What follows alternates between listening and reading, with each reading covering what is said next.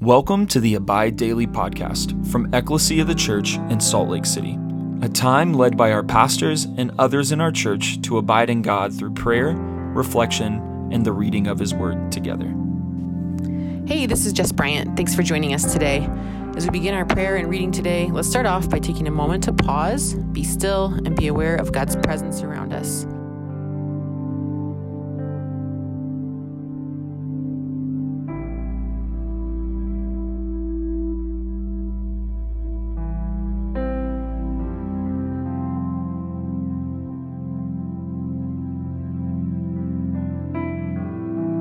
Take a moment to share with the Lord where we're at and what we're thinking and feeling, as well as thank Him for all that He's done, is doing, and will do in us and through us.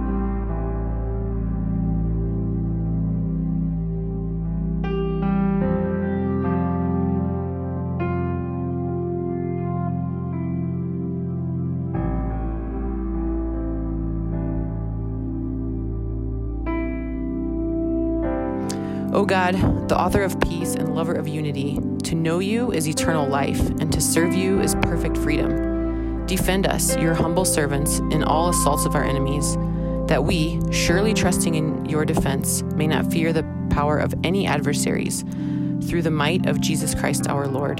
Amen. And Lord, as I read your words in Scripture, I ask that you send your Holy Spirit, that you lead me and give me understanding. Lord, I ask that you would draw near, meet with me, and lead me into your kingdom today. Our reading is from Hosea chapter 5, verse 8 through 7, verse 16. Hear this, O priests. Take heed, O house of Israel. Give ear, O house of the king, for yours is the judgment, because you have been a snare to Mizpah and a net spread on Tabor. The revolters are deeply involved in slaughter, though I rebuke them all. I know Ephraim, and Israel is not hidden from me. For now, O Ephraim, you commit harlotry, Israel is defiled. They do not direct their deeds toward turning to their God. For the spirit of harlotry is in their midst, and they do not know the Lord. The pride of Israel testifies to his face. Therefore, Israel and Ephraim stumble in their iniquity. Judah also stumbles with them. With their flocks and herds, they shall go to seek the Lord, but they will not find him. He has withdrawn himself from them. They have dealt treacherously with the Lord, for they have begotten pagan children. Now a new moon shall devour them and their heritage. Blow the ram's horn in Gibeah, the trumpet in Ramah. Cry aloud at Beth Aven. Look behind you, O Benjamin. Ephraim shall be desolate in the day of rebuke. Among the tribes of Israel, I make known what is sure. The princes of Judah are like those who remove a landmark. I will pour out my wrath on them like water. Ephraim is oppressed and broken in judgment because he willingly walked by human precept. Therefore, I will be to Ephraim like a moth, and to the house of Judah like rottenness. When Ephraim saw his sickness and Judah saw his wound, then Ephraim went to Assyria and sent to King Jareb. Yet he cannot cure you, nor heal you of your wound. For I will be like a lion in Ephraim, and like a young lion to the house of Judah. I, even I, will tear them and go away. I will take them away, and no one shall rescue. I will return again to my place till they acknowledge their offense. They will seek my face. In their affliction, they will earnestly seek me. Come and let us return to the Lord, for he has torn, but he will heal us. He has stricken, but he will bind us up. After two days, he will revive us. On the third day, he will raise us up, that we may live in his sight. Let us know, let us pursue the knowledge of the Lord. His going forth is established as the morning. He will come to us like the rain like the latter and former rain to the earth. O Ephraim, what shall I do to you? O Judah, what shall I do to you? For your faithfulness is like a morning cloud, and like the early dew it goes away. Therefore I have hewn them by the prophets, I have slain them by the words of my mouth, and your judgments are like light that goes forth. For I desire mercy and not sacrifice, and the knowledge of God more than burnt offerings. But like men, they transgressed the covenant. There they dealt treacherously with me. Gilead is a city of evildoers and defiled with blood. As bands of robbers lie in wait for a man, so the company of priests murder on the way to Shechem. Surely they commit lewdness. I have seen a horrible thing in the house of Israel. There is the harlotry of Ephraim. Israel is defiled. Also, O Judah, a harvest is appointed for you when I return the captives of my people. When I would have healed Israel, then the iniquity of Ephraim was uncovered, and the wickedness of Samaria, for they have committed fraud. Thief comes in, a band of robbers takes spoil outside. They do not consider in their hearts that I remember all their wickedness. Now their own deeds have surrounded them. They are before my face. They make a king glad with their wickedness and princes with their lies. They are all adulterers. Like an oven heated by a baker, he ceases stirring the fire after kneading the dough until it is leavened. In the day of our king, princes have made him sick, inflamed with wine. He stretched out his hand with scoffers. They prepare their heart like an oven while they lie in wait. Their baker sleeps all night. In the morning it burns like a flaming fire. They're all hot like an oven and have devoured their judges. All their kings have fallen. None among them calls upon me. Ephraim has mixed himself among their peoples. Ephraim is a cake unturned. Aliens have devoured his strength, but he does not know it. Yes, gray hairs are here and there on him, yet he does not know it. And the pride of Israel testifies to his face. But they do not return to the Lord their God, nor seek him for all this. Ephraim is also like a silly dove without sense. They call to Egypt, they go to Assyria. Wherever they go, I will spread my net on them. I will bring them down like birds of the air. I will chastise them, according to what their congregation has heard. Woe to them, for they have fled from me. Destruction to them, because they have transgressed against me. Though I redeemed them, yet they have spoken lies against me. They did not cry out to me with their heart when they wailed upon their beds. They assemble together for grain and new wine. They rebel against me. Though I disciplined and strengthened their arms, yet they devise evil against me. They return, but not to the Most High. They are like a treacherous bow. Their princes shall fall by the sword for the cursings of their tongue. This shall be their derision in the land of Egypt. This is the word of the Lord. Thanks be to God. As I reflect on this scripture after reading it a few a through time, a few as I reflect on this scripture, a few things stand out to me. Uh, one of which is the way that God's heart for his people just come through uh, in this section. Woe to them, for they have fled from me. Destruction to them, because they have transgressed against me, though I redeemed them. You know, the Lord goes on to talk about how he equipped them and strengthened them for all of the challenges that were in their lives. And um, they just go and rebel against him, like it says in verses um, 13 and 14 of chapter 7.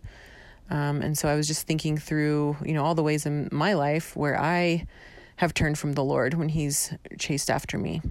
Um, I also think about the very interesting language that is in um, chapter seven, a lot of food um, imagery in there. Their baker sleeps all night. In the morning, it burns like a flaming fire. He compares the people to coals. Um, he compares Ephraim to a cake that is unturned. It's like burning on one side, and aliens have devoured his strength here in verse 9, and he does not know it. And I just thought that was like really interesting human imagery. And it's really cool that even though God is chastising them and trying to call him back to them, uh, he's doing it in such a way that they can identify even with the language that he uses he's going down into human terms um, and talking about very simple everyday things like coals and cooking and using food as like a metaphor for um, their relationship to him. So i was just uh, reflecting on these things myself and i wonder you know what are some ways that god speaks to you in your personal everyday language might be a good question to reflect on after listening to these passages